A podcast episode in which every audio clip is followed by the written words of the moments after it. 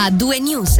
In primo piano la politica con un importante voto giunto poco fa in Gran Consiglio. La voragine finanziaria di mezzo miliardo di franchi creatasi in seno alla Cassa Pensioni del Cantone sarà colmata con un investimento in obbligazioni che dovrebbe generare delle rendite e assicurare la stabilità dell'istituto previdenziale. Il Parlamento ticinese ha infatti accolto con 69 voti favorevoli, 5 contrari e una astensione la proposta della sottocommissione finanze eh, Benedetta Fine Marzo dalla gestione contenuta nel rapporto complementare al messaggio governativo, oggi in votazione, con cui si chiede, eh, chiedeva l'attribuzione all'Istituto di Previdenza del Cantone Ticino di un contributo integrativo di 500 milioni di franchi per garantire le rendite pensionistiche a chi a fine 2012 aveva compiuto 50 anni. Proposta che, come detto, prevede l'emissione da parte del cantone di obbligazioni per 700 milioni di franchi sull'arco di 25-30 anni, soldi che saranno girati all'Istituto di Previdenza che in parte li investirà nel mercato azionario.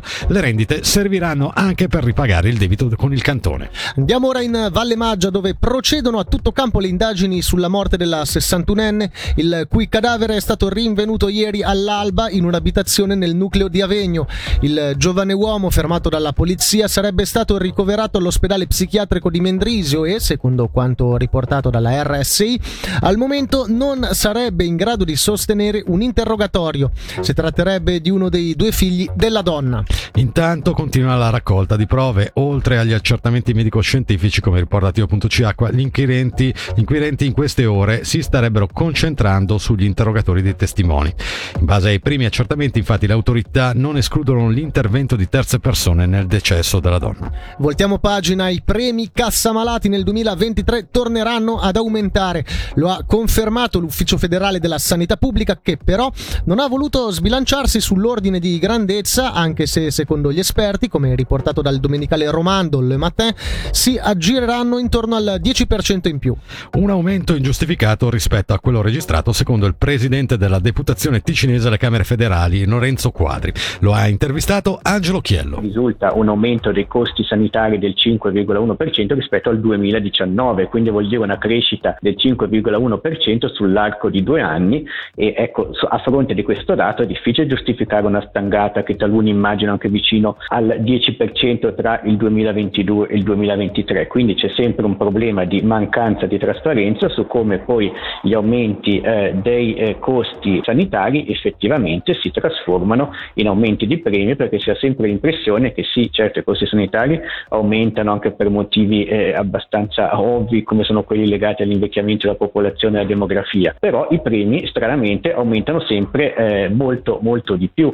E anche per quel che riguarda il Ticino, ecco sull'effetto recupero, mh, almeno nel, nel 2002 non è che si vede chissà quale corsa all'operazione o al ricovero ospedaliero tale da giustificare appunto un'impennata importante dei premi, quindi qui ancora una volta si ha, si ha l'impressione che insomma che i conti non tornino. A questo punto tutti d'accordo sul fatto che eh, serva un limite a questa crescita, il problema è come? Alla fine i costi della salute li paga eh, sempre sostanzialmente il, il contribuente. Ecco, mi permetto di ricordare che c'è sempre in ballo la questione delle riserve eh, eccedentarie degli assicuratori malattia che ammontano a parecchi miliardi e questi eh, miliardi di franchi devono comunque essere restituiti agli, eh, agli assicurati. Ci sono, ci sono, in ballo degli atti parlamentari, per cui anche, anche una, una, mia mozione che eh, attualmente è all'esame del Consiglio degli Stati che dice che queste riserve in eccesso devono essere eh, restituite obbligatoriamente eh, ai, eh, ai, cittadini. C'è il tema anche eh, diciamo dell'ammontare delle riserve minime degli assicuratori malattia che sono calcolate in modo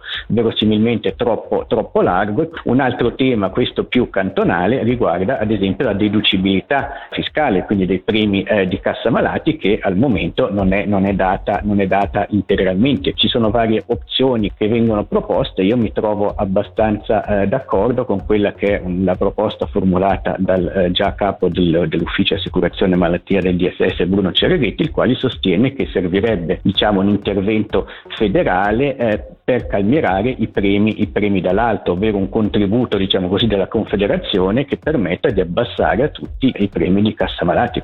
Passiamo al bilancio dell'attività dei commissariati della Polizia cantonale.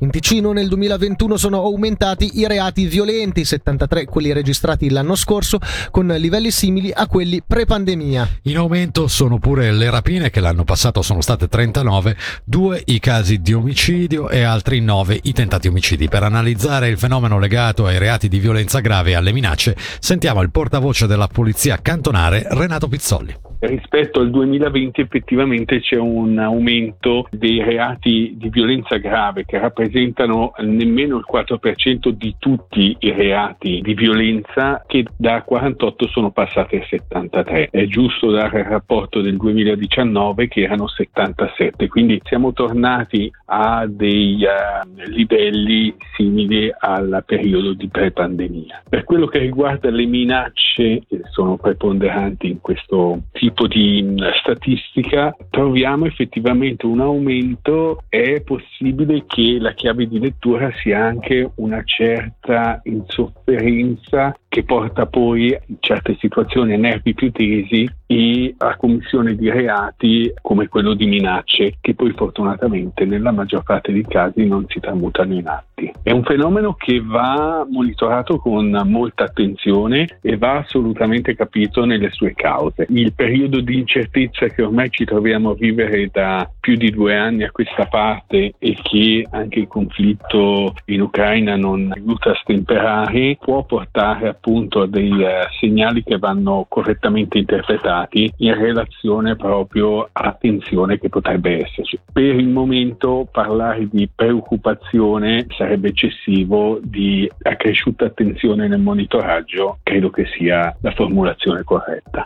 Ora la giudiziaria è slittato il processo in cui Tiziano Galeazzi è accusato di riciclaggio. L'udienza che vede in qualità di imputato anche il municipale di Lugano, scaturita dal dall'inchiesta Pecunia Olet è stata infatti aggiornata al 3 maggio perché gli avvocati difensori sollevano l'eccezione della competenza territoriale e il collegio giudicante di Bergamo ha dovuto di conseguenza aggiornare il processo all'inizio del mese prossimo. Andiamo a Locarno, dopo l'hotel Belvedere Locarno SA, anche la società ticinese per l'arte e la natura si oppone al progetto di ristrutturazione da 50 milioni del Grand Hotel di Locarno.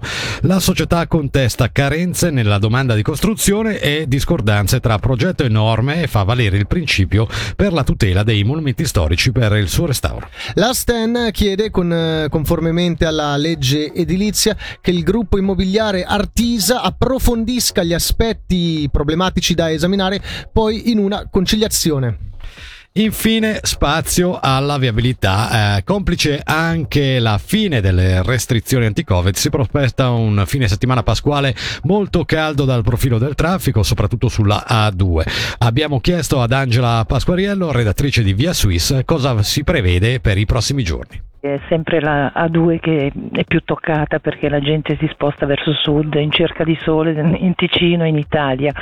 E comunque noi pensiamo che ci sarà una grande ondata di traffico eh, anche visto le, le, restrizioni che ci sono state negli ultimi due anni adesso si può finalmente di nuovo circolare in tutta libertà o quasi e quindi ci aspettiamo veramente un grande esodo. E diciamo che le code possono già iniziare domani mattina dunque mercoledì ehm, verso le 9 di solito, visto gli anni precedenti la pandemia, e durare tutto il giorno fino alle 21. Giovedì ci sarà un'altra grande ondata di traffico, già dalle 7 del mattino probabilmente. Potrebbe durare anche tutta la notte fino a venerdì santo le, le, code mm, ci saranno appunto anche venerdì santo ma saranno meno lunghe. Poi sabato non, non, dovrebbe essere così grave la situazione. Ci sarà poi una prima ondata di rientri già domenica di Pasqua uh, questo l'abbiamo già notato negli anni precedenti ma um, le code saranno mm, moderate insomma. I rientri maggiori saranno poi uh, lunedì di Pasquetta. Lì ci si aspetta tra le 12 e le 21 opportuno eh, molto molto traffico al Gottardo. Questa era l'ultima notizia per oggi qui ad A2 News su Radio Ticino, ma torniamo se- domani sempre dalle 17 alle 19. Ringraziamo gli ascoltatori per averci seguito, eh, ringraziamo i colleghi in redazione e la regia e da Fabrizio Coli. E da Michele Sedili l'augurio di un'ottima serata. A due news. Senti come suona il ritmo delle notizie su Radio Ticino.